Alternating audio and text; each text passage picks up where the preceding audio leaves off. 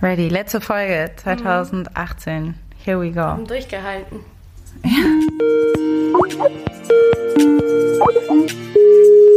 Hello.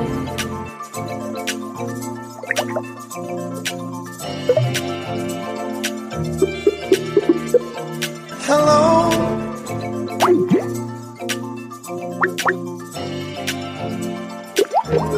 Hallo und herzlich willkommen zu unserem Podcast Feuer und Brot. Das ist Folge 32. Und äh, Maxi und ich, Alice, begrüßen euch heute aus Berlin zu unserer letzten Folge 2018. Genau, herzlich willkommen. Genau, wir sitzen bei dir auf dem Sofa, Maxi, haben uns gemütlich gemacht. Hier ist ein bisschen Tee. Ich komme nah an dich ran wegen des Aufnahmegeräts. Wir schauen heute zurück auf all that we did in 2018. Genau, es ist so ein bisschen die Jahresabschlussfolge, die haben wir letztes Jahr auch schon so gemacht, dass wir so ein bisschen gucken, was ist überhaupt passiert, welche Folgen haben wir aufgenommen, was gab es so für Themen und wir haben uns alle unsere Kanäle, wo ihr uns erreichen könnt, nochmal angeschaut und ein bisschen zusammengetragen, was wir so für E-Mails und Nachrichten von euch bekommen haben, welche Fragen vielleicht noch offen geblieben sind. Ähm, Kleiner Disclaimer, ich bin, ihr hört es vielleicht ein wenig krank, also es kann sein, dass meine Stimme heute nicht ganz so erfreulich zum Zuhören ist wie sonst. Ähm, es kann sein, Klingt dass ich zwischendurch mal äh, ein wenig rumschniefe, aber die gute Alice wird sicherlich das Schlimmste für euch rausschneiden. Ähm, aber das ist das eine. Das andere ist, dass wir natürlich dadurch, dass wir so viele Kanäle haben, also Instagram, Twitter, E-Mails und Facebook, dass es natürlich auch sein kann, dass uns das ein oder andere Wichtige äh, noch entgangen ist, wenn ihr das Gefühl habt, ihr habt uns noch was geschrieben, was wir vergessen, was in dieser Folge irgendwie gefehlt hat oder ihr was Neues habt, dann immer her damit. Die für uns am einfachsten zu lesenden Kanäle sind irgendwie Instagram und Mails. Mhm. Habe ich das Gefühl, dass man es am sichersten bekommt. Ähm, aber im Prinzip geht Facebook und Twitter natürlich auch. Und ja, wir sammeln das dann immer so und versuchen das dann in einer Feedback-Folge aufzunehmen. ist auch lustig, dass wir irgendwann mal den Plan hatten, jede fünfte Folge zu einer persönlichen Folge zu machen, aber ja, ist so ein bisschen auf der Strecke geblieben dieses Jahr. Genau, also ja, weil eigentlich, das kommt halt auch zusammen, wir hinken also so ein bisschen mit unserem, mit unserer Feedback-Aufarbeitung hinterher, weil eigentlich wäre Folge 30 jetzt die Folge gewesen, wo wir eine Feedback-Folge gemacht haben. Ich weiß auch gar nicht, wir bei Folge 25 überhaupt eine Feedback-Folge gemacht ja. haben. Also wir haben einfach super lange keine Feedback-Folge mehr gemacht. Ich glaube, bei Folge 25 war es so, dass wir den Julian zu Gast hatten und das war einfach wichtig, weil er in diesem Monat konnte und deswegen haben wir es dann aufgeschoben. Oder es war die Live-Folge, also eins, ein, einer von beiden wird der Grund sein und äh, es ist ja auch immer noch unser eigenes äh, Konzept. Wir sind unsere eigenen Chefinnen. Mhm. Das heißt, wir können das auch immer auf Eis legen. Ich finde aber diesen Jahresrückblick auch ganz schön und mir hat letztes Jahr diese Folge auch total Spaß gemacht, weil einem das so ein bisschen die Chance gibt, bestimmte Themen einfach mal kurz anzusprechen, weil wir kriegen ja viele Themenvorschläge und manche davon greifen wir auf, manche passen dann eben gerade nicht, weil es ja auch tatsächlich so ist, dass wir immer so versuchen, ein, zwei, drei Themen in Voraus zu planen und das ist auch der Grund, warum wir zum Beispiel Themenvorschläge oder zeitnahe aktuelle Vorschläge mit Events, Filmen, Büchern oder was auch immer nicht immer aufgreifen können, weil mhm. meistens ist dann die nächste Folge schon geplant oder wir haben jetzt schon mit jemandem gesprochen, den wir dann einladen möchten und dann können wir das halt nicht immer machen. Genauso wie wenn ihr uns jetzt ähm, ja von irgendeinem coolen äh, Event erzählt, was wir auch total unterstützenswert finden. Ähm, allerdings dann lieber mal nachhaken. Wir teilen es dann auf einem unserer Social Media Kanäle. In der Folge ist das immer schwierig. Also da brauchen wir mindestens zwei Monate Vorlauf. Also wenn ihr zwei Monate Monate vorher Bescheid wisst, dann schreibt uns gerne. Äh, Und auch da, wir behalten natürlich, wir wollen natürlich auch irgendwie unsere Folgen irgendwie kompakt halten. ja kompakt halten und auch so ein bisschen nachhaltig halten, ne, dass mhm. sie auch so länger halten. Was ich aber total witzig finde, weil wir machen das ja jetzt schon echt seit einer Weile, mhm. also seit 32 Monaten und ähm, ich höre jetzt ab und zu manchmal nochmal die so unsere ersten Folgen, die wir 2016 aufgenommen haben. Und da äh, fällt mir nochmal voll auf, dass wir also uns auch nochmal, wie wir uns verändert haben. Erstens, wie wir sprechen in den Folgen, wie wir dann doch an die Themen rangehen, aber auch so ein bisschen unsere Haltung. Also es ist ja. schon auch witzig, dass ich dann so eine Entwicklung abzeichnen kann. Ja, wir haben einfach, also ich kann das auch von mir echt sagen, ich habe wahnsinnig viel gelernt mhm. und äh, ich weiß auch, dass wenn man am Anfang jetzt die ersten Folgen hört, dass es mir dann manchmal auch unangenehm ist, weil man wirklich noch nicht so die richtige Terminologie hat manchmal, mhm. ähm, was aber auch völlig in Ordnung ist, weil ich glaube, gerade durch unseren Lernprozess gelingt es uns auch, äh, viele Hörerinnen mit in ihrem Lernprozess zu begleiten, weil mhm äh, ihr, die uns hier zuhört jeden Monat, ihr seid ja auch auf ganz unterschiedlichen äh, Ständen sozusagen in mhm. eurer eigenen Bildung und eurem eigenen Wissen, was die ganzen Themen angeht. Und deswegen ist es auf jeden Fall, ja, es ist eine authentische wilde Fahrt, auf der, der ihr hier mit uns unterwegs seid. Und äh, ich find's cool. Also ich krieg dann ja auch immer so eine Attacke. Letzte Woche habe ich dich gefragt, sollen wir eigentlich die erste Folge, die wir mhm. draußen haben, also eigentlich Folge zwei, die wir draußen haben, sollen wir die mal weg runternehmen, mhm. weil irgendwie ist die so äh, unkoordiniert und noch so unwissend. Aber dann meintest du ja auch so, nee, die kann ruhig bleiben, das ist so, wie es ist. Und äh, das ist eigentlich ganz gut. Wir haben auch an der Journalistenschule, glaube ich, zum, zum Gründen und zum medialen Gründen gelernt, äh, wenn es am Anfang nicht peinlich ist, dann hat man es zu spät rausgebracht wenn es einem im Endeffekt nicht unangenehm ist, was man am Anfang gemacht hat. Ja, guter Einwand und vor allen Dingen äh, auch schon fast die Überleitung. Gründen war nicht unsere erste Folge, Neuanfang war unsere erste Folge äh, mit erst Esther Silex dieses Jahr. Genau, also falls ihr es noch nicht gecheckt habt, ne, joint us. Wir gucken zurück aufs Jahr und werden auf das gucken, was wir thematisiert haben, wie der Stand jetzt ist und was ihr uns dazu geschrieben habt und werden einfach so ein bisschen darüber sprechen. Genau. genau wenn ich auflege, dann halte ich schon inne. Ja. Und dann bin ich, also halte ich, raus, ne? ja, dann bin ich komplett im Moment und mache die Musik. Und das ist, das ist für mich wahnsinnig, äh, also da geht es mir eigentlich am allerbesten. Das macht mir so einen Spaß und das ist, also wenn man wirklich, ja, im, im besten Falle ist man halt wirklich, ist, ist man einfach nur da und, und spielt die Musik und ist in einem, sitzt im gleichen Boot wie das Publikum und wie die tanzenden Gäste und, und spürt irgendwie die, gemeinsam die Vibration unterm, unterm Boden und ähm, unter den Füßen. Und äh, das ist für mich schon ein sehr starkes Innehalten. Also es gibt kaum einen anderen Moment, wo ich so konzentriert bin und so, ah, es ist fast schon meditativ.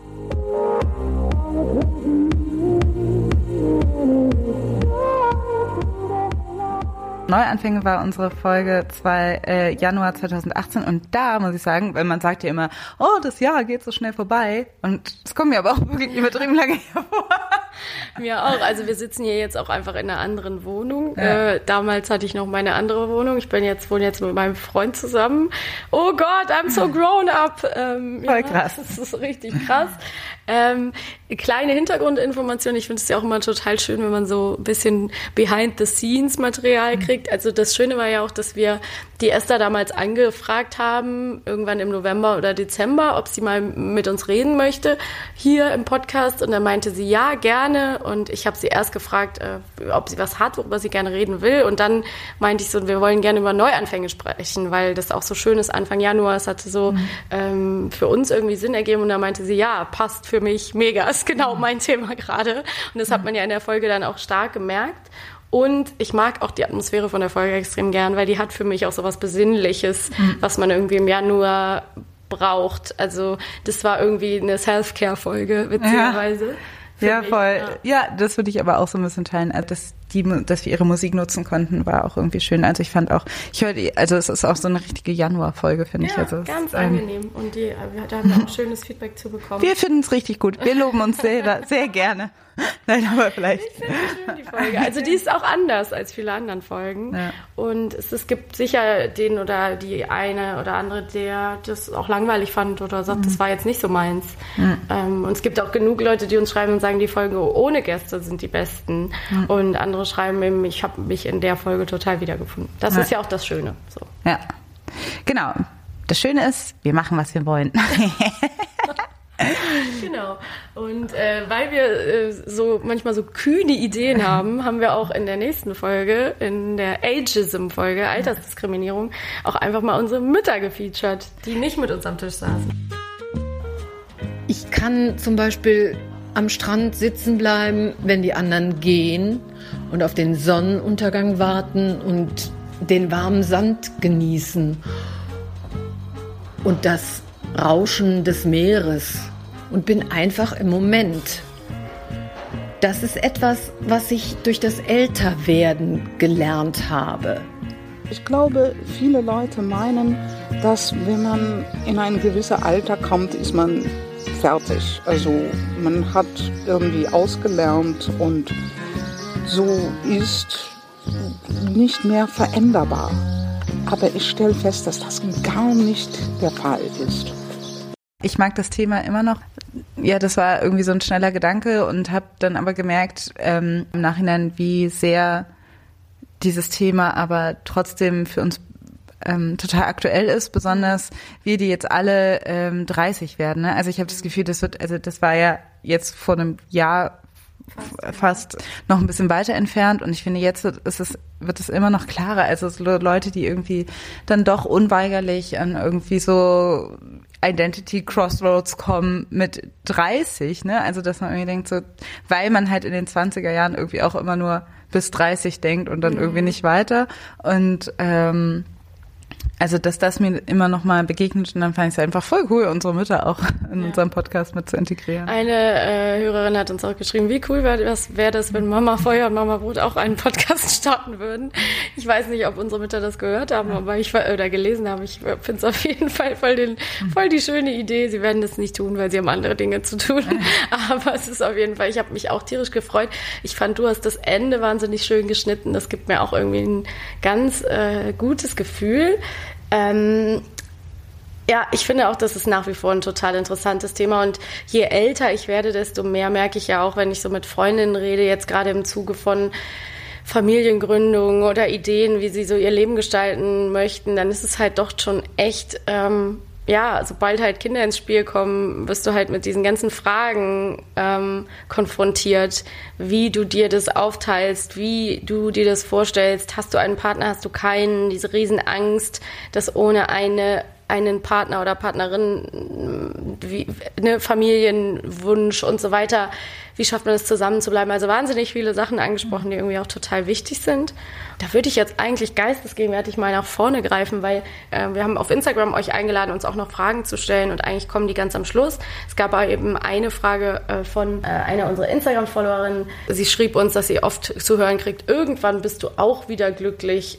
Ähm, weil sie Single ist und dass ihr Leute halt permanent so zu verstehen geben, dass sie als Single so unglücklich ist mhm. oder unglücklich zu sein hat.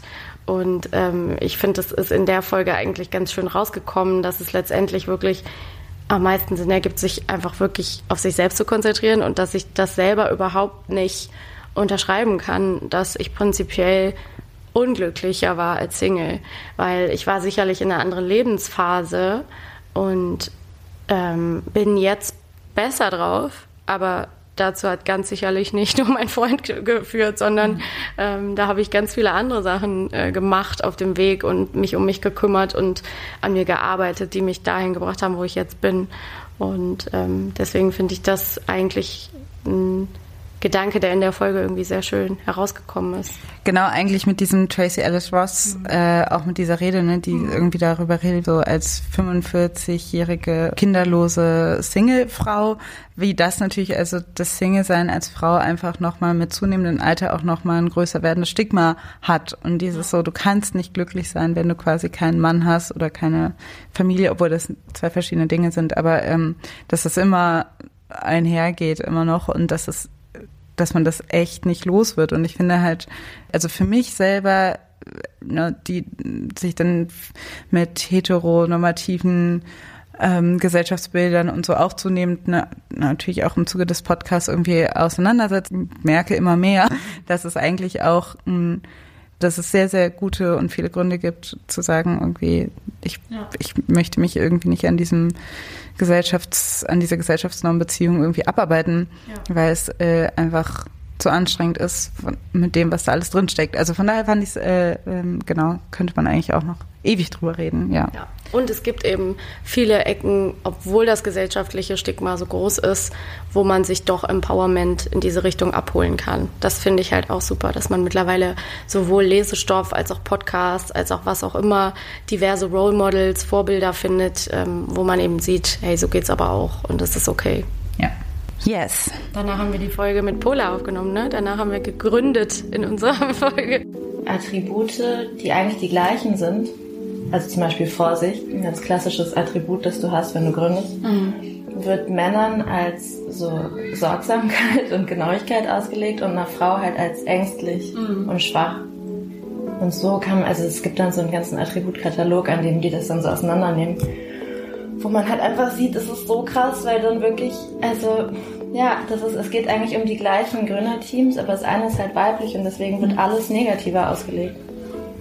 Und das ist echt natürlich so ein riesen, riesen Problem und es geht so Hand in Hand, weil auf der einen Seite, es ist halt so Henne oder Ei, es ist auf der einen Seite kriegen Frauen immer weniger Support, weniger Fördergelder, weniger äh, Investgelder, weniger, genau, ja, und dann sehen, es ist schwer damit Geld zu verdienen. Guck mal, sogar die haben es nicht geschafft, obwohl die so und so und ja, und dann schrecken sie vielleicht eher davor zurück. Das ist natürlich bitte. Und es gibt halt auch so wenig Vorbilder. Mhm. Also es gibt halt so unfassbar viele coole männliche Gründer, die halt zack, zack, zack die Millionen ja. alle eingesackt haben. Und es gibt vor allem in Deutschland echt super wenig so weibliche, coole Gründervorbilder. Mhm. Ja, auch eine spannende Frage, weil Cola einfach ein bisschen andere Ansicht hatte, glaube ich, finde ich, was so Gleichberechtigung, Frauenquote angeht. Also natürlich irgendwie einfach so ein, ähm, ein bisschen anderen feministischen Ansatz hatte. Und ähm, äh, das fand ich einfach spannend. Das weil sie natürlich aber auch gleichzeitig diejenige ist, die halt gegründet hat und diejenige ist, die irgendwie in diesem Business drin ist, weil sie hat einfach mehr Erfahrung in dem Bereich mhm. und gleichzeitig hat sie aber einfach, sieht sie einfach bestimmte Dinge anders und deshalb fand ich es ähm, voll spannend, die wow. Folge.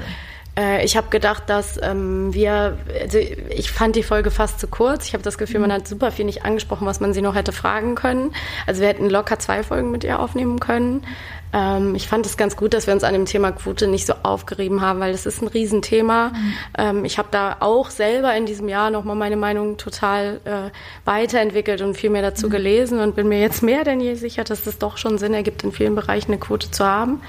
Ähm, und gerade immer dieses Argument, dass es halt äh, zu wenig qualifizierte Frauen gibt, denke ich, kann man auch immer aushebeln, indem man sich die Frage stellt, ob wirklich alle Männer, die überall sitzen, so qualifiziert sind. Mhm. Ähm, und ich denke, das kann man mit Nein beantworten, dass es immer grundsätzlich so ist. Ähm, aber ich fand es trotzdem super spannend und vor allen Dingen hat es mich total gefreut, dass wir so gutes Feedback bekommen haben von Frauen, die selber auch in ähm, ja selber auch gegründet haben oder planen zu gründen oder was auch immer. Also ich glaube, da konnten viele Leute was mitnehmen. Und ähm, ja, ich würde Pola jederzeit wieder einladen, weil ich es auch echt spannend fand. Und ich höre mir auch total gern so Podcasts mit Gründerinnen zum Beispiel an oder mhm. so, äh, weil ich das einfach ja echt cool finde. Und ähm, ja, war eine gute ja. Folge. Genau, es gibt ja auch so Plan W oder so, ne? Also auch tatsächlich so Women in Business. Ähm. Ja, genau. Ich finde auch super, kann ich auch empfehlen. Ähm, also ich glaube, sie wird Kascha ausgesprochen, der polnische Name mhm. Kascha trifft. Ähm, wird aber Kasia geschrieben, also K-A-S-I-A. Kasia trifft, da gibt es wahnsinnig tolle Folgen, unter anderem zum Beispiel mit Melodie Michelberger, die fand ich wahnsinnig gut. Es gibt ähm, sehr schöne Folgen vom Hotel Matze, wo er mal Frauen zu Gast hat, wie zum Beispiel äh, Anita Tillmanns, eine wahnsinnig wichtige Frau aus dem Modebereich, äh, krasse Businessfrau oder die Gründerin von äh, Lala Berlin. Und ähm, aber also da gibt es auf jeden Fall viel, äh, gerade an Podcasts, was man sich dazu Gemüte führen kann. Ja, ähm, zu diesem ähm, Thema Spektrum Arbeit und Gründen und was will man machen, ähm, haben wir auch eine Frage bekommen von Annikas, eine äh, Hörerin von uns. Die hat uns äh, unter die hat uns eigentlich ganz viele Fragen geschrieben. Also sie kommt vielleicht auch noch mal vor in diesem ganzen Feedback-Ding.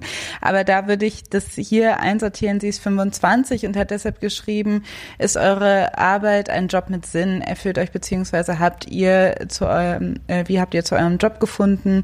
Und sie findet das eben spannend, weil sie halt mit 25 noch im Studium ist und nicht genau weiß, wohin das alles führen wird. Und sie möchte gerne ähm, sinnvolle Arbeit machen, zum Beispiel sowas wie Social Business und so weiter. Mhm. Ähm, das finde ich interessant. Also ja klar, ich rede eigentlich gerne darüber. Ich finde eben auch Frauen sollten auch ähm, mehr darüber reden, ähm, wie sie dazu gekommen sind. Ja. Also alle sollten mehr darüber reden, wie sie dazu gekommen sind, weil das dann wirklich wichtig ist. Ich habe letztens auch nochmal mit meiner Mutter ähm, darüber gesprochen, welche ähm, Sport studiert habe äh, im Bachelor und äh, jetzt relativ wenig noch damit zu tun habe. Ähm, und dass ich meinte so, aber bestimmte Dinge, die jetzt vielleicht eventuell besser zu meinem Interesse und zu meinem jetzigen Beruf passen würden, sind mir damals überhaupt nicht eingefallen, genau. dass ich die gar nicht für mich gesehen habe. Überhaupt nicht. Also so, dass ich irgendwie sowas wie Film- oder Theaterwissenschaften studieren oder könnte oder Politik oder sowas. Das ist so eigentlich so basic, aber ich das ist, war überhaupt nicht in meinem Spektrum, weil ich es einfach, weil ich nicht, weil ich keine Leute kannte, die das gemacht haben und weil es, genau, weil es in meiner Familie nicht vorgekommen ist, auch wenn man denkt so, ach, wer, wen interessiert schon der Werdegang von, äh, mein ja. Werdegang? Ja. Aber ich glaube, äh, ich interessiere mich immer sehr für alle Leutes Werdegänge. Ich finde auch, man sollte viel mehr Werdegänge austauschen. Mhm. Jetzt haben wir sehr oft Werdegänge gesagt, aber es ist auch gut, weil es ist das richtige Wort dafür. das ist das richtige Wort dafür. Ähm, ich finde das auch spannend, weil ich zum Beispiel das von mir selber kenne, dass ich manchmal Leute angucke und denke, oh, das ist so toll, was du machst und so mhm. cool. Und da komme ich ja nie hin oder da wäre ich nie hingekommen mhm. oder das ist ja unerreichbar. Und dann, wenn man sich dann wirklich den Lebenslauf anguckt, denkt man, ach, das hat die studiert, ach, da war die, okay, da war der. Mhm. Mhm. Gerade an dir finde ich ja auch, sieht man ja, dass viele, und an mir ja genauso, viele Wege führen an ein Ziel. Nicht unbedingt nach oben, weil da will gerade mhm. keiner hin, aber an ein Ziel.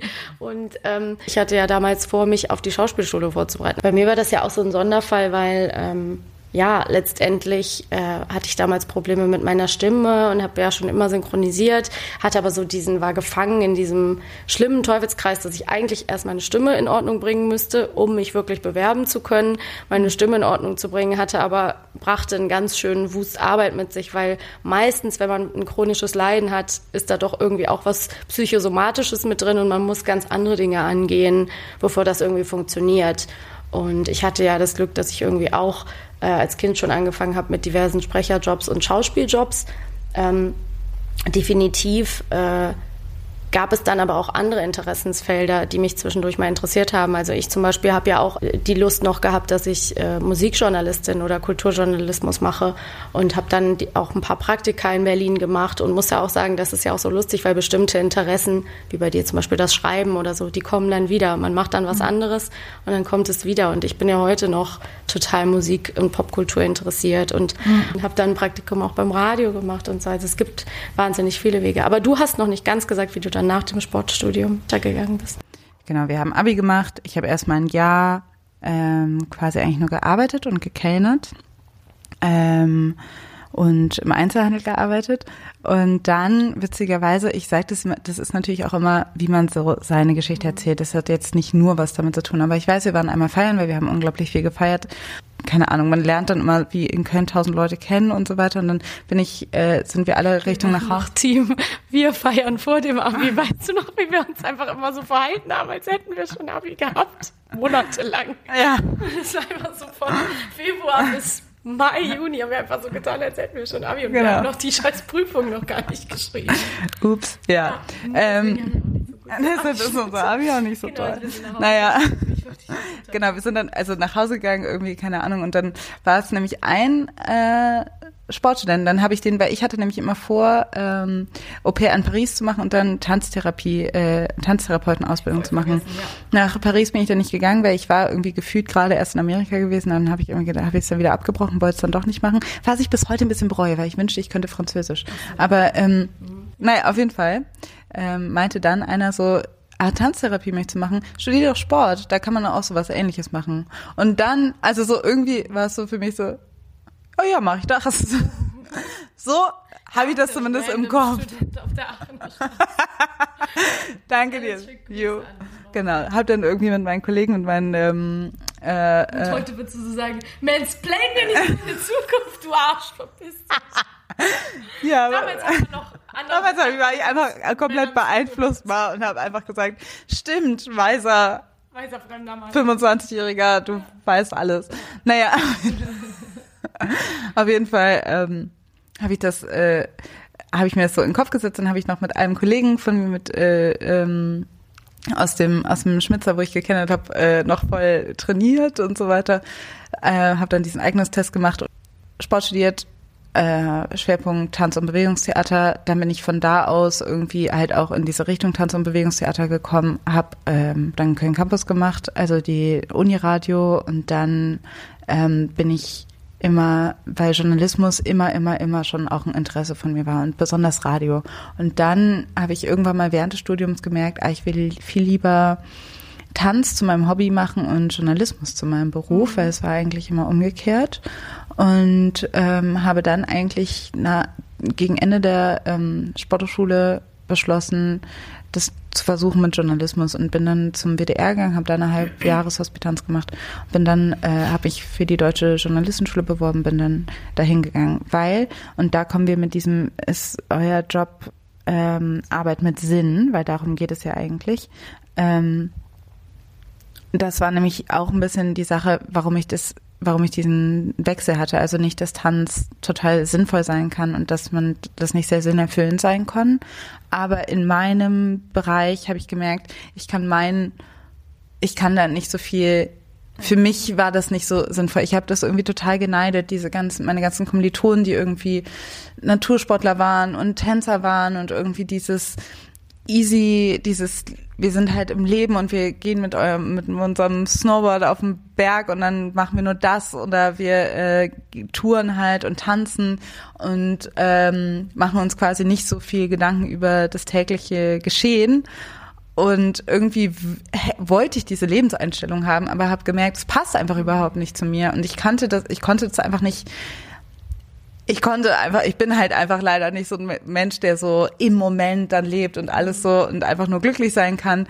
Ähm, und konnte mir das auch nicht erarbeiten und deshalb habe ich jetzt äh, quasi bin ich hab, ich glaube da lag auch ein bisschen ähm, der Wunsch des Karrierewechsels also dass ich irgendwie das Gefühl habe ich frage mich selber also das hat auch als allererstes jemand gemeint zu mir der ähm, äh, als ich einem Journalisten gesagt habe, dass ich gerne auch Journalistin werden will, da meinte er so, du musst dich immer fragen beim Journalismus, ist das sinnvoll, was du machst? Weil wenn man Journalismus macht und den Sinn darin nicht sieht, dann ist es der schlimmste Beruf mhm, der Welt. Und wenn man aber ähm, wenn man irgendwie immer noch erkennt, warum das wichtig ist, was man hier gerade in die Welt posaunt, dann ähm, ist es ein sehr erfüllender Beruf und das kann ich auch weitergeben. Ja, deshalb würde ich sagen, mein Job ist auf jeden Fall äh, ein Beruf mit Sinn. Das ist mir schon wichtig. Mhm. So, jetzt du. Also ich werde das nicht so ausführlich jetzt erzählen, weil äh, da habe ich einfach keine Lust drauf.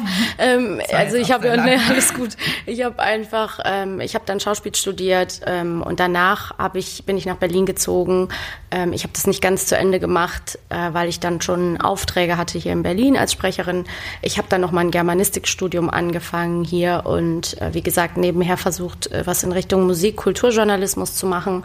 Und dann haben mich aber so ein bisschen die Jobs überholt. Also dann hatte ich schon so viel zu tun tun und bin da irgendwie immer besser geworden. Und mir ist es heute ähm, immer noch super wichtig, dass ich meine Rollen richtig spiele. Also ich mache das wirklich mit Leib, Herz und Seele und ich mache das ja auch schon einfach 22 Jahre oder 23 Jahre meines Lebens. Und ähm, ich liebe diese Arbeit mit Sprache einfach total. Also es war total richtig, sich dafür zu entscheiden, dann irgendwann nicht mehr vor die Kamera zu wollen. Weil ich bin immer noch ein Mensch, der zum Beispiel, ich mache super gerne sowas wie Lesungen. Ich liebe diese auch Live-Situationen total. Wenn mich jetzt jemand fragen würde, willst du äh, hier, ich mache meinen Diplomfilm, willst du da eine Rolle spielen und ich mir das vorstellen kann, dann würde ich es immer noch machen. Aber ich habe gemerkt, das ist irgendwie diese Erwartung, die ich lange an mich selber hatte, dass ich irgendwie so eine deutsche Jungschauspielerin werden muss. Das hätte mich, glaube glaube ich, sehr unglücklich gemacht, so in der deutschen Filmbranche mich so zu, mhm. zu bewegen zu müssen. Und ähm, deswegen ist äh, das für mich das Spielen mit der Stimme ein super Kompromiss. Und ähm, Jetzt muss man natürlich dazu sagen, diese Sinnfrage ist ein äh, bisschen schwieriger zu beantworten, weil natürlich könnte man jetzt argumentieren, dass, also es gibt natürlich immer das Totschlagargument, dass Länder, die nicht synchronisieren, eben zum Teil besser Englisch sprechen. Das kann man auch wirklich nicht verallgemeinern, weil viele Länder synchronisieren eben doch dann schlecht oder haben schlechte Untertitel und die Leute lernen auch gar keine anderen Sprachen. Ähm, aber skandinavische Länder, da ist es ja zum Beispiel so. Ähm, dennoch finde ich das auch immer so ein bisschen privilegiert, die Position, weil es sind eben nicht alle Leute in der Lage, äh, Filme mit Untertiteln zu schauen und es sind auch nicht alle Leute in der Lage, Filme in mehreren Sprachen zu verstehen. Und ähm, es gibt ja auch verschiedene Genres, in denen ich mich mit meiner Stimme bewege. Also ich spreche ja sowohl Werbung als auch Hörbücher, als auch ähm, Serien für kleine äh, Kinder. Und ähm, ich liebe es total. Also auf irgendeine Art ähm, ergibt das für mich schon Sinn. Ich merke aber auch, dass ich jetzt in der Zeit, wo wir äh, unseren Podcast angefangen haben, obwohl wir am Anfang überhaupt nicht wussten, was daraus wurde, dass mir das als zusätzliches Outlet einfach total wichtig geworden ist und dass mir das viel bedeutet. Und ähm, wir haben ja auch, darauf kommen wir später nochmal, jetzt zum Beispiel auch vor äh, einer Woche unseren ersten Workshop gegeben äh, in Rostock an der Uni zum Thema Sexismus in der Werbung. Und äh, sowas macht mir halt auch wahnsinnig Spaß, weil ich einfach das Gefühl habe, äh, zusätzlich die, sich noch für Themen einzusetzen, die einem wichtig sind und Stimme, seine Stimme, die man eben hat, auch zu gebrauchen, um sowas zu vermitteln. Das ist für mich dann doch äh, noch äh, eine ganze Schippe. Ähm, ja, also ein toller Zusatz, einfach, dass ich sowas auch machen darf. Und dann mache ich das auch ähm, gerne und habe natürlich das Privileg, dass ich von meinem Job so gut leben kann, dass ich mir eben auch erlauben kann, andere Dinge nebenher zu machen, die mir auch noch wichtig sind. So. Hm. Ähm, genau. Dann, wir können ja so ein bisschen skippen. Wir haben danach hatten wir im April die Folge Haare. Das ist eigentlich immer noch eine unserer anscheinend, also zumindest auf Apple äh, iTunes, ähm, einer der meistgehörtesten Folgen. Ja. Feuer und Brot Folgen. Genau. Also anscheinend ein Thema, was viele Leute interessiert. Wir haben dazu auch Feedback bekommen, aber alles mehr so ähm, Erlebnisberichte. Genau. Ähm, ja. viel Feedback bekommen und ich glaube, wir haben auch schon in einer Folge auch angesprochen, dass es eben auch positive Erfahrungen gab mit mhm. äh, einer Hörerin, die erzählt hat, dass sie sich die Haare abrasiert hat und das ganz äh, gute Erfahrungen gemacht hat. Wir haben äh, auch die Haltung gehört von einer Hörerin, dass sie eben, äh, seit sie ihre Körperhaare wachsen lässt, doch immer äh, fiesen Blicken ausgesetzt ist. Also es gibt so solches und solches Feedback. Mhm. Ähm, wir haben jetzt keine konkreten Fragen. Ich denke, ja, es gibt vielleicht auch irgendwann noch mal eine Folge Haare 2. Mal gucken. Ja, ist ja eigentlich schon genau Haare ist einfach ein Thema, was uns nicht loslässt, ist aber auch immer nach wie vor, finde ich, also das ist ja auch mit, also wir hatten ja zum Beispiel Haare auch im Thema mit Afrohaaren und so weiter. Ist halt einfach, aber auch äh, so eh die ganze Körper, so Körpersachen sind halt einfach so schön anschaulich. Also jeder kann irgendwie was damit anfangen ähm, oder oder hat irgendwie eine Beziehung dazu, deshalb macht das irgendwie. Naja, und das Thema ist halt auch äh, wahnsinnig wichtig, wichtiger denn je für viele Frauen. Also so, an so vielen Stellen sind Haare ein Politikum. Ne? Also ob wir darüber sprechen, dass Frauen aus religiösen Gründen ihre Haare bedecken, ähm, ob sie die Haare bedecken müssen an bestimmten Orten auf der Welt, ähm, ob wir, ja, also da gibt es wahnsinnig viele, ob der Kapitalismus Frauen dazu zwingt, ihre Haare zu verkaufen. Also es gibt tausend Aspekte, die man auch ansprechen können. Natürlich Afrohaare generell, Riesenthema, könnte man auch noch eine ganze Folge dazu machen. Also ähm, ist noch nicht auserzählt. Es gibt auch eine super gute Serie auf Facebook, witzigerweise, Facebook Watch die ich empfehlen kann dazu. Die heißt Maine, also M-A-N-E. Da, die haben auch Haare als ähm, und die Politik darum zu ihrem als Thema und ich finde die super. Äh, okay. Zum, zur Männlichkeit 2. Männlichkeit, genau. Da war unser dritter Gast in ähm, äh, zu Gast. Das war Julian Dörr, ein ähm, auch ein äh, Journalist und das war auch eine Folge, die mir voll gut gefallen hat, weil es irgendwie die Atmosphäre so cool war und wir in diesem fancy Aufnahmeraum waren. Ja, ja genau, wir waren mit Freunden im Aufnahmeraum, es hat richtig Spaß gemacht. Ähm, deswegen klang die Folge auch besonders mhm. gut. Was definitiv stimmt, ist, dass Männlichkeit bis heute ins Jahr 2018 halt krass beschränkt ist. Mhm. Und ich glaube auch, dass viel mehr Männer an einem eingeschränkten oder einem sehr festgefahrenen Männerbild irgendwie leiden, als, als sie es merken. Also ich glaube, dass sehr viele Männer leiden unter so einem Bild, ohne zu wissen, dass es das ist, worunter sie leiden. So. Also ich mochte Julian extrem gerne als Gast und freue mich auch immer, wenn ich ihn wiedersehe. Und äh, ich hatte auch das Gefühl, wir hätten noch ganz viel ansprechen können. Vielleicht müssen wir ihn nochmal einladen irgendwann. Ähm, und dazu haben wir auch eine E-Mail bekommen von unserer Hörerin Luisa, die ähm, viel geschrieben hat auch, aber zum Beispiel unter anderem auch, dass wir in der ersten Folge zum Thema Männlichkeit gesagt haben, dass wir schon ein genaues Bild von, von Weiblichkeit haben, aber wir verraten gar nicht, wie das aussieht. Ich kann mich nicht mehr genau erinnern. Also ich habe die Folge witzigerweise letztens gehört, deshalb weiß ich es noch ganz genau, wie es war. Und äh, wir haben quasi gesagt, dass wir andere, ähm, dass wir Männer befragt haben und dass wir dann gemerkt haben, die wären alle so zurückhaltend gewesen und das hat uns überrascht, weil wir ähm, wenn wir an Weiblichkeit denken, jetzt nicht das Gefühl hätten, wir hätten so, wir hätten so eine schwere mhm. Zeit, das für uns zu beantworten. Also es ging schon um unsere persönliche, um unser persönliches Bild von Weiblichkeit. Und witzigerweise, ich weiß nicht, also muss ich auch sagen, das hat sich dann auch wieder ein bisschen aufgelöst. Jetzt auch dadurch, dass ich mich mehr mit Geschlechterrollen und Gender als Performance und so weiter ähm, äh, auseinandergesetzt habe. Also ich finde es eh ähm, finde es ja, deshalb kann ich es im Endeffekt doch nicht so gut beantworten. Also ähm, weil ja, weil wenn Männlichkeit in einer Krise ist, sagen wir mal, ist Weiblichkeit in der Hinsicht auch in einer Krise. Also man kann, also weil das eine Bild ja nur mit dem anderen besteht. Ja. Und deshalb ähm, äh, kann man schon, also würde ich immer noch sagen, sowas wie, also ich fühle mich besonders weiblich, wenn ich mit anderen Frauen bin und wenn wir irgendwie uns austauschen und eine gewisse Offenheit haben oder ich fühle mich weiblich, wenn ich mich um mich selber kümmere. Und leider muss ich halt auch sagen, also es ist halt so klischeehaft, aber da merkt man halt, wie viel auch ähm, Klischees auch in der eigenen, in dem eigenen Selbst äh, sind, fühle ich mich sehr weiblich, wenn ich mich um Leute kümmere, muss ich halt leider sagen. Also wenn ich koche, wenn ich andere Leute zu Gast habe oder wenn ich mich irgendwie, wenn ich helfe oder so, das ist auch für mich irgendwie auch so ein Ausdruck, muss ich jetzt auch Witzig, leider sagen. Äh, ja, ich habe auch ein Klischee. Also ich zum Beispiel, das ist jetzt auch wirklich das, wo ich auch sagen würde, da nimmt sich, äh, deckt sich die eigene Wahrnehmung so mit der Wahrnehmung im, mhm. im also einem vermeintlich ähm, allgemeinen Konsens. Ich fühle mich natürlich auch weiblich, wenn ich mich zum Beispiel selber sexy finde.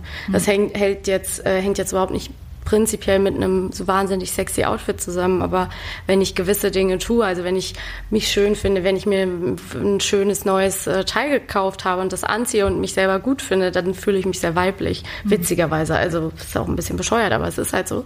Was ich aber auch interessant finde, ist, dass ich zum Beispiel jetzt total vorsichtig wäre, auch wie du gesagt hast, diese Frage zu beantworten und dass ich auch Antworten geben würde, die total genauso gut auf, männliche, äh, auf Männlichkeit zutreffen würden. Also dass ich für mich die Antworten Antworten viel mehr angeglichen haben. Also ich würde zum Beispiel jetzt auch sagen, ich fühle mich besonders weiblich, wenn ich meine eigenen Entscheidungen treffe. Mhm. Ich fühle mich besonders weiblich, wenn ich spüre, wie unabhängig ich bin, wenn ich spüre, wie gut ich mit mir selber klarkomme. Wenn ich merke, dass ich was richtig gut hingekriegt habe, eine ähm, eigentlich lustigerweise eine so eine Herausforderung für mich selber, vor der ich vielleicht sogar ein bisschen Angst gehabt habe, wenn ich die überstanden habe, wie zum Beispiel die Autofahrt nach Rostock mhm. alleine und hin, am selben Tag hin und wieder zurück, dann bin ich so stolz auf mich, aber das äußert sich nicht in so einer, ja, ich bin genauso gut wie die Männer, stolz sei äh, so einem Gefühl, sondern eben so, ich bin so gut wie ich bin und das ist auch meine Weiblichkeit, also das ist auch mhm. meine Stärke.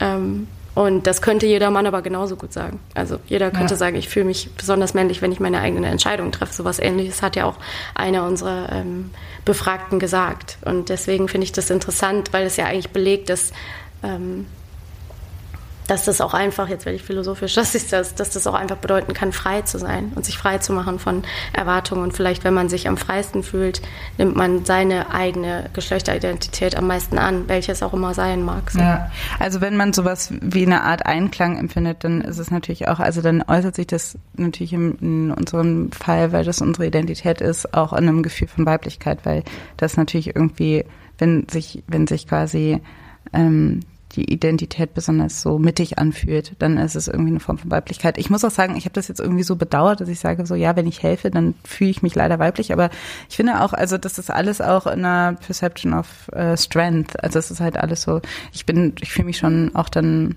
stark in dieser ja, Rolle auch. Und ich finde es auch irgendwie schade, dass man irgendwie sagt, ich finde es leider, also dann merkt man ja auch Stimmt. wieder, wie negativ das konnotiert ist.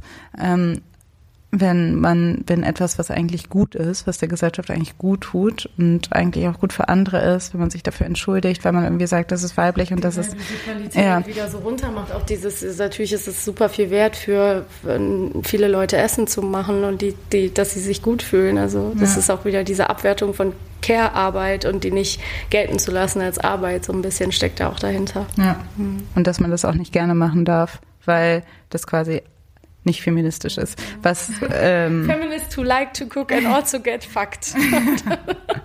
das ist die, dieses, dieses Buch, was so war, The Feminist Who, da, keine Ahnung. Ja, das, das kenne ich nicht, aber ja, so ein bisschen so, bin ich auch eines von denen. Raus. Ich, ich, habe ja eins weggemacht, weil ja.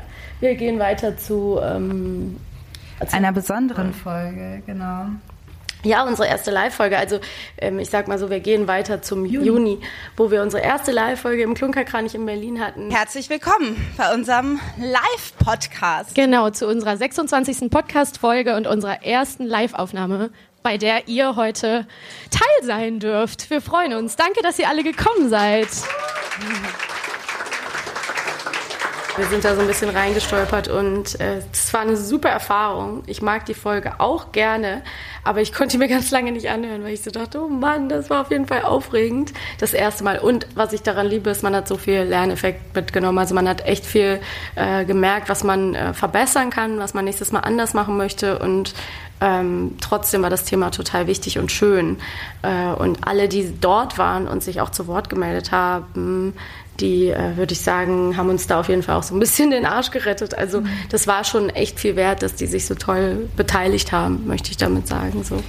Ja, genau. Also wir hatten uns, da merkt man einfach, dass so eine Live-Situation ähm, was natürlich total anderes ist, als wenn wir hier auf dem Sofa sitzen und mal abschweifen können oder ähm, so. Also das war auch ich war super aufgeregt. Ich finde es, für mich ist es schwierig, live zu sprechen und meine Gedanken irgendwie zu sortieren. Und ähm, wenn man halt dieses direkte, konstante Feedback hat und direkt Leute hat, die einen halt zuhören, dann bringt es einen einfach nochmal in eine, dann muss man nochmal eine ganz andere Präsenz zeigen. Und das habe ich irgendwie ähm, da gelernt. Ja, ich freue mich auch, sowas in der Zukunft wieder zu machen, auf jeden Fall. Ja.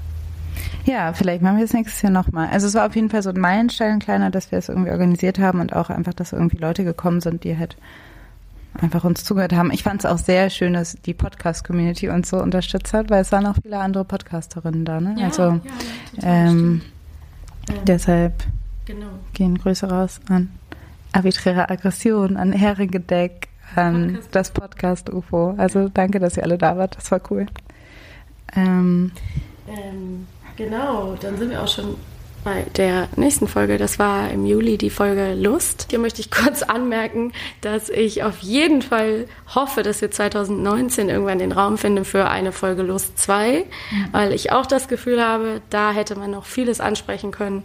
Also sowohl ähm, im Nachhinein habe ich mir gedacht, sowohl der Faktor der ähm, weiblichen Selbstbefriedigung, also Masturbation im Generellen, aber auch so ähm, ja, Lust gewinnen als solcher finde ich noch total spannend und eben auch Pornografie.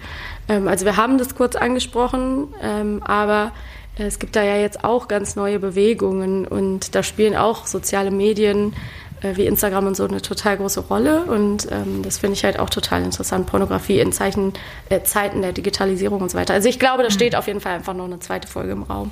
Yes, da reden wir über Sexroboter und so. naja, also wir hatten eine von Hannah, ne? Ähm, die meinte, also sie hat eigentlich auch nur Feedback geschrieben, generelles und so unsere also ihre Gedanken geteilt. Einen Gedanken fand ich erwähnenswert hier auch nochmal, dass das ja auch so interessant ist bei homosexuellen Paaren, dass man da auch so eine Binarität ähm, verlangt. Also dass man sagt, wer ist der aktive Part, wer ist der passive Part, so als ob es irgendwie, also das ist quasi so eine Projektion auch, glaube ich, auf männlich und Weiblichkeit, die gibt es ja auch super oft bei homosexuellen Paaren oder gleichgeschlechtlichen Paaren, dass ähm, das ist immer heißt, einer muss ja eher männlich und einer muss eher, eher weiblich sein. Und Frau, wer ist bei euch der Mann? Genau. Und dass das dann aber auch wieder so bei bei Sex und den Vorstellungen von von gleichgeschlechtlichem Sex irgendwie äh, sich widerspiegelt, was auch total rückwärtsgewandt ist, finde ich, und auch ein Klischee, was man sprengen muss. Ja, und gerade eben dann auch für cis-hetero-Paare total schwachsinnig, weil die würde man nicht fragen, wer ist bei euch die Frau und wer ist der Mann, was aber ja eben eine total äh, ja, herkömmliche Annahme irgendwie widerspiegelt, dass mhm. ja klar ist, wer Mann und Frau ist und damit auch eigentlich inhärent ist, wer der dominante und wer der passive Part zu sein hat, was mhm. ja auch so impliziert, ähm, äh, was wir ja auch in der Männlichkeit-Folge mit Julian irgendwie so schön angesprochen haben, dass es ja völlig klar ist, dass eigentlich äh, das für beide okay ist. Ähm, ja. devot oder nicht devot zu sein. Und es gibt auch einen ganz großen Bedarf auf der ganzen Welt, da, dass Männer auch devot sein dürfen. Mhm. Und dass wir da immer noch nicht drüber reden und die sich immer noch das so in, im Schatten ausleben müssen, das ist halt auch so ein Schwachsinn. Total. Weiter geht's. Genau, wir haben ähm, danach, äh, bevor wir zur August-Folge mhm. kommen, ähm, welche sich um Wut dreht, wir haben dazwischen eine wunderbare Crossover-Folge ge gemacht mit unseren lieben Kollegen von Creamspeak. Ähm, genau. Versuchen es mal nachzumachen. Herzlich willkommen zu Disneys, Marvels, The Avengers, Feuer und Cream Infinity Feuer und Cream. Mit, mit den wunderbaren Podcasterinnen Alice und Maxi von Feuer und Brot. Hallo. Ja. Hallo Kremers. Hallo. Hi. Hi. Wir freuen uns so sehr, dass wir da sind und dass ihr auch da seid. Dass wir da sind. Ja, genau. Also ich denke, dass, genau, wir sind ja beieinander sozusagen. Wir sind, also beieinander. Ja ein, wir sind ähm, beieinander im gemeinsamen Internet. Sebastian und Max, also Max und Maschu und wir senden an dieser Stelle Gali Grü. Ganz mhm. liebe Grüße. Es war uns wirklich ein Fest. Ja. Äh, wir haben die zwei ja auch noch auf der Republika getroffen und ähm, ja, einfach ganz super coole Kollegen. Die haben auch gerade eine ganz tolle Folge, die habe ich gehört mit äh, Julia Schramm, der ehemaligen Piratenpolitikerin. Die habe ich auch mal interviewt im ah, Tagesspiel. Die hat äh, nämlich ein, auch ein Merkel-Buch geschrieben ne? und mhm. äh, wusste wahnsinnig viel über Merkel und hat letzte Woche in deren Podcast über die drei ähm, ja, drei Kandidaten für den CDU-Vorsitz erzählt und das war super spannend. Also wenn ihr euch das nochmal anhören wollt, Creamspeak mit Julia Schramm war auf jeden Fall eine sehr empfehlenswerte ja. Folge. Und es war auch super heiß. Es war so ein heißer Tag. Es war auch irgendwie eine chaotische Folge, aber irgendwie äh, macht die mir, also hat die mir Spaß gemacht, die Folge. Genau. Es geht weiter. Die Wut. Ähm, was auch, finde ich, eine coole Folge war. Weil, also, weil ich halt, wie gesagt, es, hat, es ist eine Folge, die mir irgendwie auch zur Selbsterkenntnis, so ein bisschen, so ein Podcast ist ja auch immer äh, Selbsttherapie und es ist auch äh, so, also bei dieser Folge hat sich das nochmal sehr geäußert. Weil ich irgendwie gemerkt habe, wie gesagt, hört euch diese Folge an. Ich bin halt auf jeden Fall mad geworden. wütend geworden. Aber weil, genau, und ähm, haben dazu auf jeden Fall, sag ich mal, bei Instagram auch immer mal wieder so Verlinkungen bekommen und Leute, die irgendwie äh, gesagt haben, dass ihr das irgendwie angesprochen hat. Wir haben viel Feedback zu der Folge bekommen. Genau, ganz viele haben äh, uns geschrieben, dass ihre Wut lange, lange, lange nicht anerkannt wurde oder sie sie selber nicht anerkannt haben. Äh, das zeigt einfach, dass es ein wahnsinnig aktuelles, wichtiges Thema ist. Wir haben auch diverse Artikel danach gesehen, unter anderem zum Beispiel bei der Süddeutschen und ich glaube auch beim SZ-Magazin. Beim SZ-Magazin und ich glaube auch noch bei Z. Ich bin mir nicht sicher. Vielleicht war der auch schon vor unserer Folge da, keine Ahnung. Ähm, ja, ist auf jeden Fall äh, brandaktuell. Und ähm, ich fand auch, das war eine persönliche Folge, da hast du was von dir erzählt. Mein Lieblingsfeedback war ja auch noch von einer Person, die geschrieben hat, das war das Beste, was sie seit langem gehört hat. Sie kann uns nicht gut auseinanderhalten, mhm. aber eine Person war auf jeden Fall on fire und die andere hört sich leider so an, als würde sie immer lächeln beim Sprechen, was sie ein bisschen komisch findet. Aber sonst ist alles top. Und ich weiß nicht, wer wer ist, weil eigentlich oft bin ich ja die, die sich ein bisschen lauter aufregt als du. In der Folge könntest du on fire gewesen sein. Ich frage mich, wer von uns die ganze Zeit lächelt beim Reden. Vielleicht ich, weil ich habe immer Vielleicht ich aber auch, keine Ahnung. Auf jeden Fall fand ich das sehr schön und auch äh, schön, dass man uns auch nicht auseinanderhalten kann. Ja. Ähm, ja, aber war trotzdem ein sehr schönes, lustiges Feedback.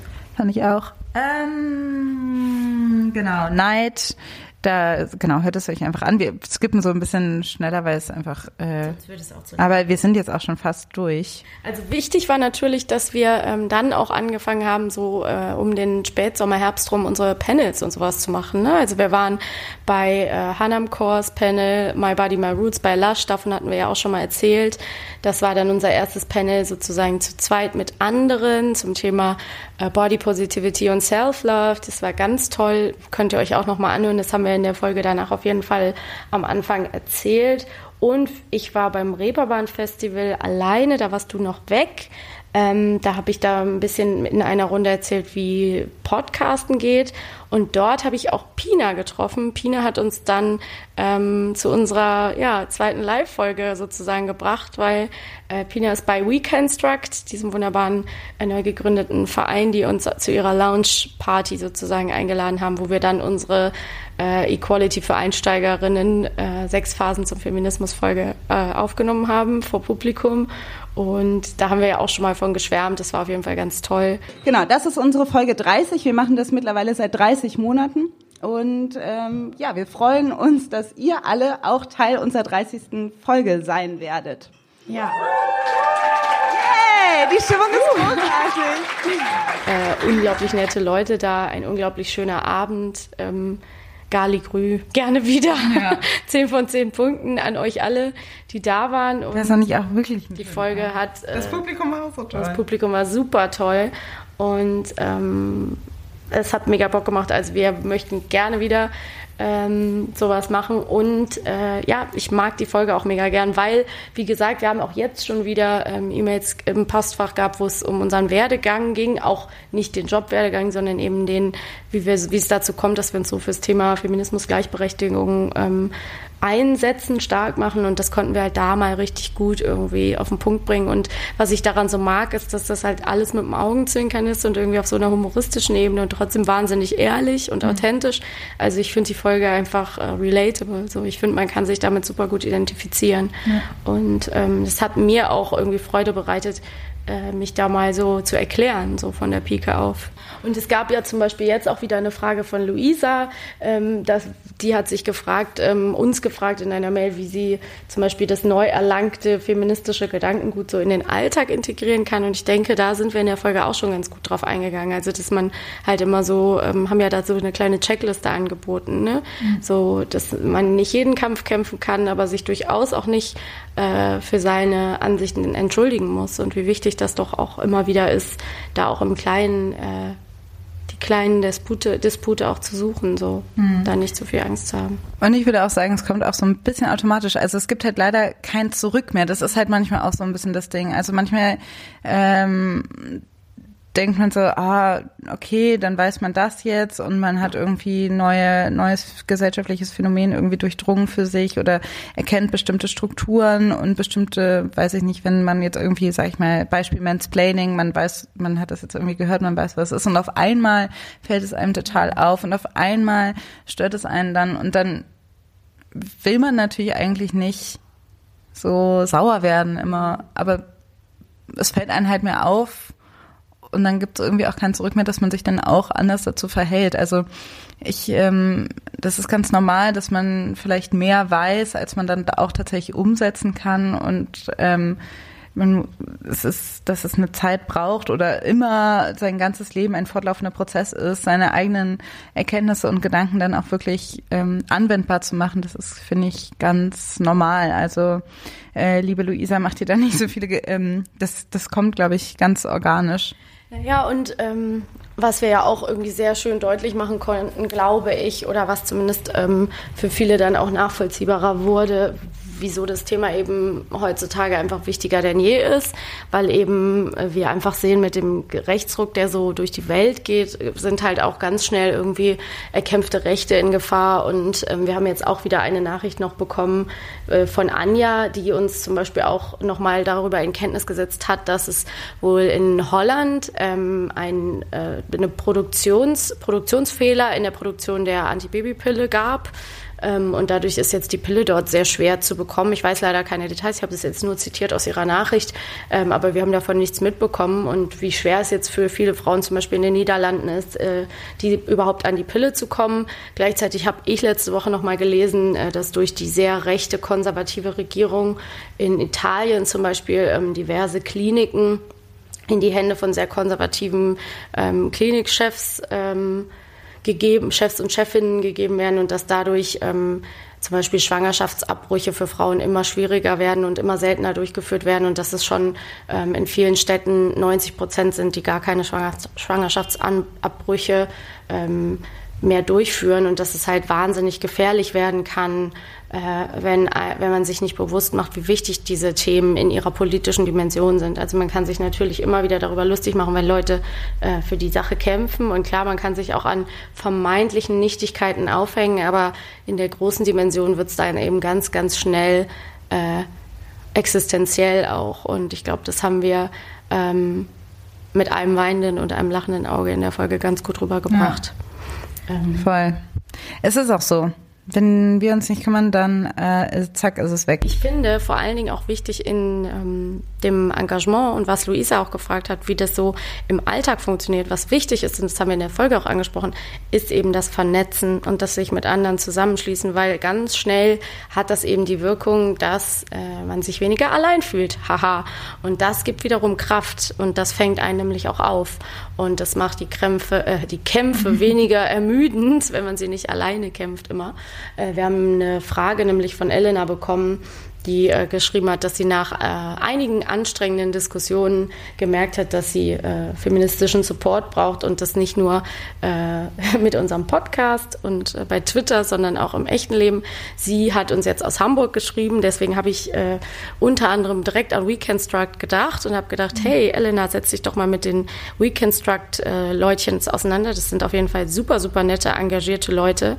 Ähm, ich habe jetzt mal ähm, aus unseren Twitter-Kontakten noch ähm, ein paar Tipps rausgesucht, das habe ich, die ich so mit dem im Raum Hamburg irgendwie erkenne. Zum Beispiel die Hamburger Frauenbibliothek, eine Kooperation des Landesfrauenrat in Hamburg e.V.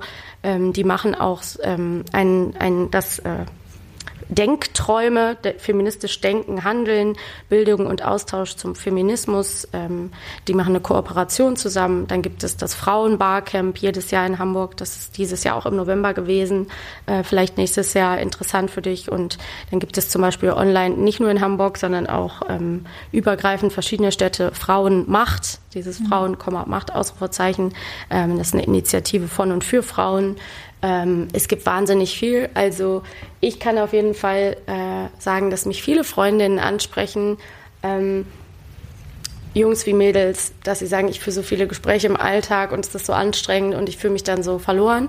Und ich kann echt nur sagen, was ich so erfahren habe durch den Podcast und wen wir so alles kennenlernen durften und wen wir so alles treffen, dass es wirklich einen Unterschied macht, sich ein Outlet zu suchen. Weil ich merke, dass ich viel entspannter zum Beispiel in die Kämpfe, die ich so äh, in anderen Bereichen meines Lebens führe, reingehe, wenn ich diesen Support an anderer Stelle erfahren habe und den auch weitergeben kann. Mhm. Also das eine macht das andere wirklich leichter. Das kann ich ich aus meiner Erfahrung sagen.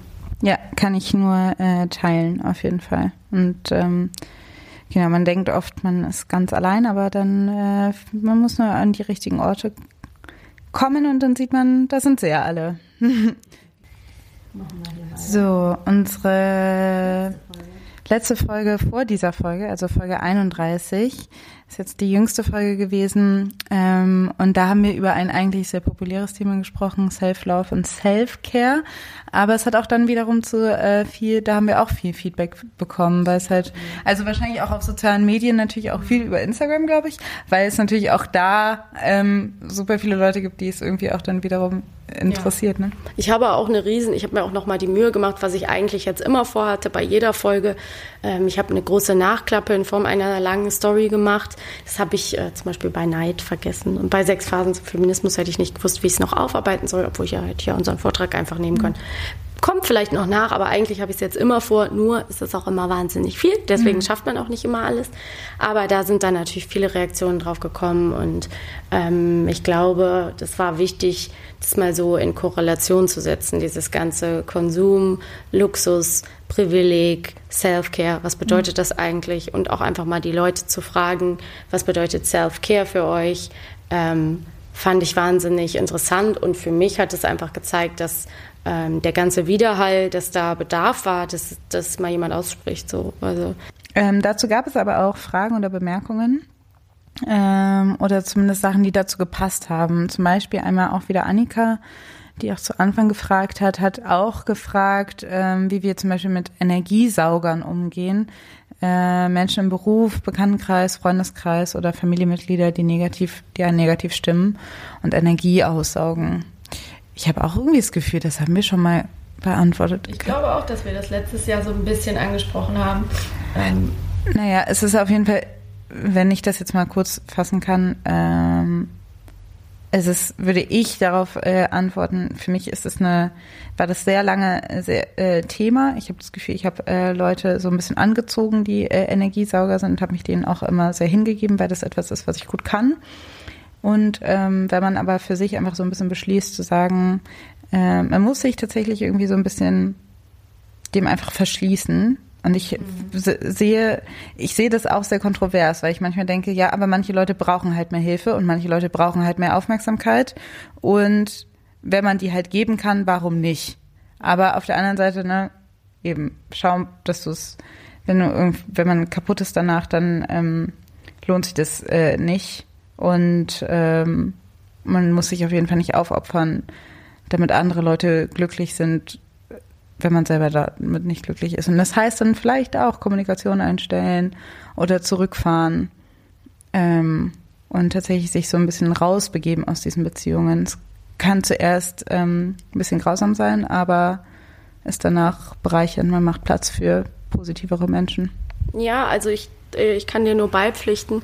Ähm, ich habe das auch schon oft äh, gemacht, dass ich äh, Leute irgendwie, ich sage jetzt mal ganz böse, aus meinem Leben so ein bisschen rausgeschoben habe oder die, denen zumindest weniger Raum gegeben habe und weniger Wichtigkeit. Und ähm, da hatte ich auch schon oft dann ein schlechtes Gewissen. Aber umgekehrt ist mir das auch schon passiert. Also ich kann mich mhm. auch an zwei äh, Freundschaften erinnern, die so in die Brüche gegangen sind, weil die Person offenbar in der Phase so nicht für mich da sein konnte oder wollte und die Kapazität nicht hatte. Und es ist dann auch schmerzhaft. Das ist so schmerzhaft wie eine Trennung in dem Moment. Ähm, das war ganz, ganz, ganz schlimm für mich. Aber das dauert und dann übersteht man das. Und dann kommt auch irgendwann der Punkt, wo man die andere Person verstehen kann und mhm. darauf blickt und sagt, okay, das war damals so, du hast das so empfunden. Und ich glaube, es ist ein bisschen wie in einer Beziehung. Wir können das in unserer langen Freundschaft, glaube ich, ganz gut auch nochmal so äh, abbilden. Die Frage kam, kam auch nochmal so ähnlich bei Instagram. Ähm, es muss sich die Waagschale halten. Also es muss irgendwie immer, eine Freundin von mir hat immer gesagt, äh, es muss immer 55 Prozent positiv sein. Also mhm. jeder hat Phasen, wo er anstrengender ist, wo er mehr braucht, wo er mehr Zuwendung braucht, wo man mehr geben muss, sowohl als Partner oder als gute Freundin oder als guter Freund oder was auch immer.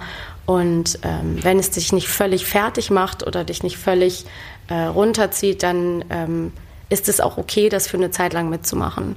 Und das heißt auch nicht, dass man nicht sagen darf, äh, hey, das fordert mich gerade ganz schön. Also wenn du das irgendwie aufteilen könntest, wo, von wem du dir das abholst und nicht nur von mir. Das ist ja auch oft die Gefahr, dass man dann die einzige Person ist für diese Person, die das geben kann. Ähm, das ist schon okay, das auch zu thematisieren. Und ich denke, dann ähm, sollte sich das irgendwann auch abwechseln. Ne? Also wenn der andere das dann braucht, dann sollte es auch umgekehrt genauso funktionieren. Und ähm, das ist auf jeden Fall ähm, nicht immer leicht, aber ja, es gibt eben Momente, wo wirklich Themen bei dir selber so groß werden, ähm, wenn du mit anderen zu tun hast, dass du mit denen einfach in dem Moment keinen Kontakt haben kannst. Das ist okay. Und ja. vielleicht findet man sich dann auch irgendwann wieder. Ja. Und je älter man wird, desto mehr passiert das, glaube ich, leider automatisch. Also man hat, wenn man irgendwie jung ist, noch so unglaublich viel Zeit und Platz und bringt so viel Energie irgendwie für diese Freundschaften auf. Und also, und dann irgendwie geht es dann halt ein bisschen weg. Also, weil man einfach so ein bisschen, ja, weil man einfach so ein bisschen auch mehr sich auf sich besinnt, weil man einfach auch als Individuum irgendwie ein bisschen gefestigter ist, meistens. Dann, wir hatten auch noch von Nadine E-Mail, die hat so ein bisschen darüber geredet, über ähm, auch noch zum Thema Selfcare und Yoga. Also dass es, dass sie irgendwie ähm, sich so intensiv mit Yoga auseinandersetzt und auch da irgendwie immer in so einem Konflikt ist, wie andere Leute ihr Yoga dann wiederum bewerten und dass es auch teilweise so schnell durch zu so einem ähm, mein Yoga ist aber besser als deins ja. und so ein bisschen, also so, dass so ein bisschen der, dass der, der Fokus da so ein bisschen falsch gesetzt wird, dadurch, dass es auch so krass auch so eine krasse Kommerzialisierungsmaschine dahinter gibt und das schwer ist, sich da so abzutrennen. Also das fand ich auch auf jeden Fall interessant. Danke für deine Mail, Nadine. Und ähm, eine Userin namens Vivian, würde ich mal schätzen, dass sie heißt, also sie nennt sie Vivi-Hen, äh, auf Instagram, hat äh, auch nochmal ähm, auf dieses Phänomen JOMO aufmerksam gemacht. Oder was heißt Phänomen, sondern eher eine Praxis. Das ist quasi das Gegenteil von FOMO. FOMO ist ja die Fear of Missing Out und JOMO ist ja quasi dann the Joy of Missing Out. Das habe ich das erste Mal gehört bei Call Your Girlfriend, unserem quasi Zwillingspodcast aus Amerika. Da muss echt ich sagen, I have the JOMO to the full. Ich auch, aber kommt auch mit dem Alter ein bisschen. Ja, ein bisschen, wenn man älter wird, genau. Und je nachdem, wie man sich zu Hause wohlfühlt, mit wem man sich so umgibt und wie viel man sonst macht. Also mhm. ich muss schon zugeben, wenn ich so zum Beispiel eine ganz volle Arbeitswoche hatte, dann habe ich natürlich weniger das Bedürfnis, an einem Freitag oder Samstag äh, mhm. Leute zu sehen und rauszugehen. Äh, wenn ich aber die ganze Woche zu Hause gehockt habe, habe ich auch irgendwie Hummeln im Hintern und denke so, mhm. du musst mal unter Leute, was bist du irgendwie für ein Lappen hier auf der mhm. Couch? Ähm, also deswegen, ich, ich kann es einfach nur mittlerweile wahnsinnig genießen. Ich wünsche mir manchmal mehr FOMO, weil ich so denke, da würde ich öfter mm, zum Beispiel äh, auf eine Party gehen, die ich dann irgendwie ausfallen lasse oder sogar ein cooles Konzert, einfach nur weil Winter ist und ich sage, es mir zu kalt. Also ähm, ich habe dann eher den, ungefähr, äh, den umgekehrten Anspruch an mich. Ich bin mir aber sicher, dass das auch was mit dem Alter und der Lebensphase zu tun hat, in der man sich gerade befindet. Ähm, ja, finde ich auch einen interessanten Gedanken, ob das dann auch so mit Selbstoptimierung zu tun hat. Ich glaube aber schon, was ich da auch so drin wieder gespiegelt sehe, ist halt so dieser Drang, dass alle Lebensbereiche perfekt sein müssen. Also, ne, dass viele mhm. Leute wirklich das Gefühl haben, ich muss super aussehen, ich muss einen geilen Job haben, ich muss gut verdienen, ich muss viele Freunde haben, ich muss ein straffes Freizeitprogramm haben, ich muss die beste, coolste Musik hören, die coolsten Klamotten haben, das tollste Instagram. Also dieses so, dass man überhaupt viele Leute, glaube ich, total schwer akzeptieren können, dass irgendwie auch ein Bereich durchhängen kann und es völlig okay ist. So, ne? Mhm. Also habe ich manchmal ja. so den Eindruck, dass da viele Leute bei sich mal so einen kleinen Schalter umlegen konnten, ja. ein bisschen sich zu entspannen. Okay, wir leben schon seit 1 Stunde 20, aber wir haben noch so viel auf dem Platte. ja, aber, ja, ja, nee, nee, ich, ja, ich auch, aber, ne, aber es ist so. Halt so, das war mir auch klar. Also, ähm, ich denke, wir, wir, schließen das einfach gleich ab, ne? danach so. Genau, also dann tut es uns schon wieder leid für die, ähm, wir konnten dann jetzt wiederum nicht auf alle Nachrichten eingehen, aber wir haben einfach viel gelesen. Wir werden auch ähm, privat auch nochmal ähm, drauf eingehen, auf die Sachen, die wir jetzt äh, hier in der Folge nicht thematisiert haben. Was wir jetzt noch dringend machen müssen zum Abschluss, das wäre wichtig, was ich wirklich super äh, gerne jetzt mal machen würde, ist ähm, einmal allen unseren Unterstützern und Unterstützerinnen danken. Das geht jetzt ganz schnell. Ähm, ich würde sagen, ich fange mal an. Soll ich anfangen? Mhm. Einfach mal. Okay, wir danken.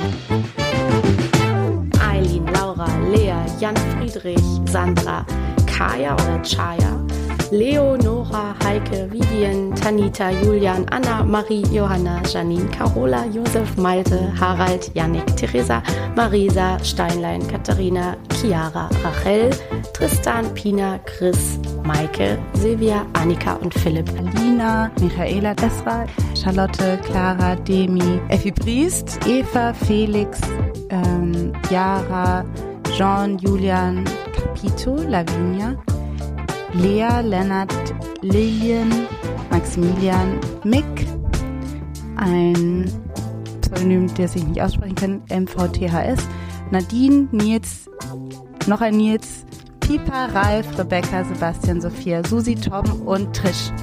Sehr gut. Das waren sie alle einmal. Ähm, wir danken euch allen, dass ihr uns dieses Jahr unterstützt habt oder uns noch unterstützt. Und ähm, ja, das war unsere Jahresabschiedsfolge. Was wünschst du dir für 2019? Fürs Podcasten? Ähm, einfach, dass es weiter so geht. Ich habe eigentlich da spezifisch gar keinen Wunsch, weil es jetzt schon so erfüllend war, dass ich einfach das Gefühl habe, es kann einfach so weitergehen. Ja, also tolle neue Themen, tolle neue Leute, vielleicht mal hier und da irgendwo hinfahren, dabei sein auf jeden Fall. Da freue ich mich sehr. Ja. Ein schönes, schönes neues Jahr. Wir wünschen euch frohe Weihnachten oder was auch immer ihr ähm, feiert um diese Jahreszeit rum und ein natürlich kommt gut ins neue Jahr. Wir haben uns sehr gefreut, dass ihr 2018 mit uns im Ohr erlebt habt. Und kommt rüber mit 2019.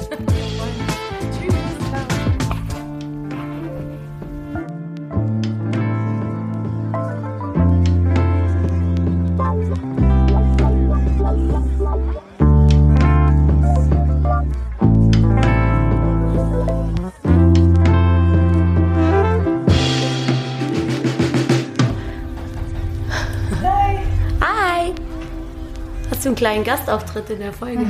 Ja, du hast einen kleinen Gastauftritt in der Folge. Wow.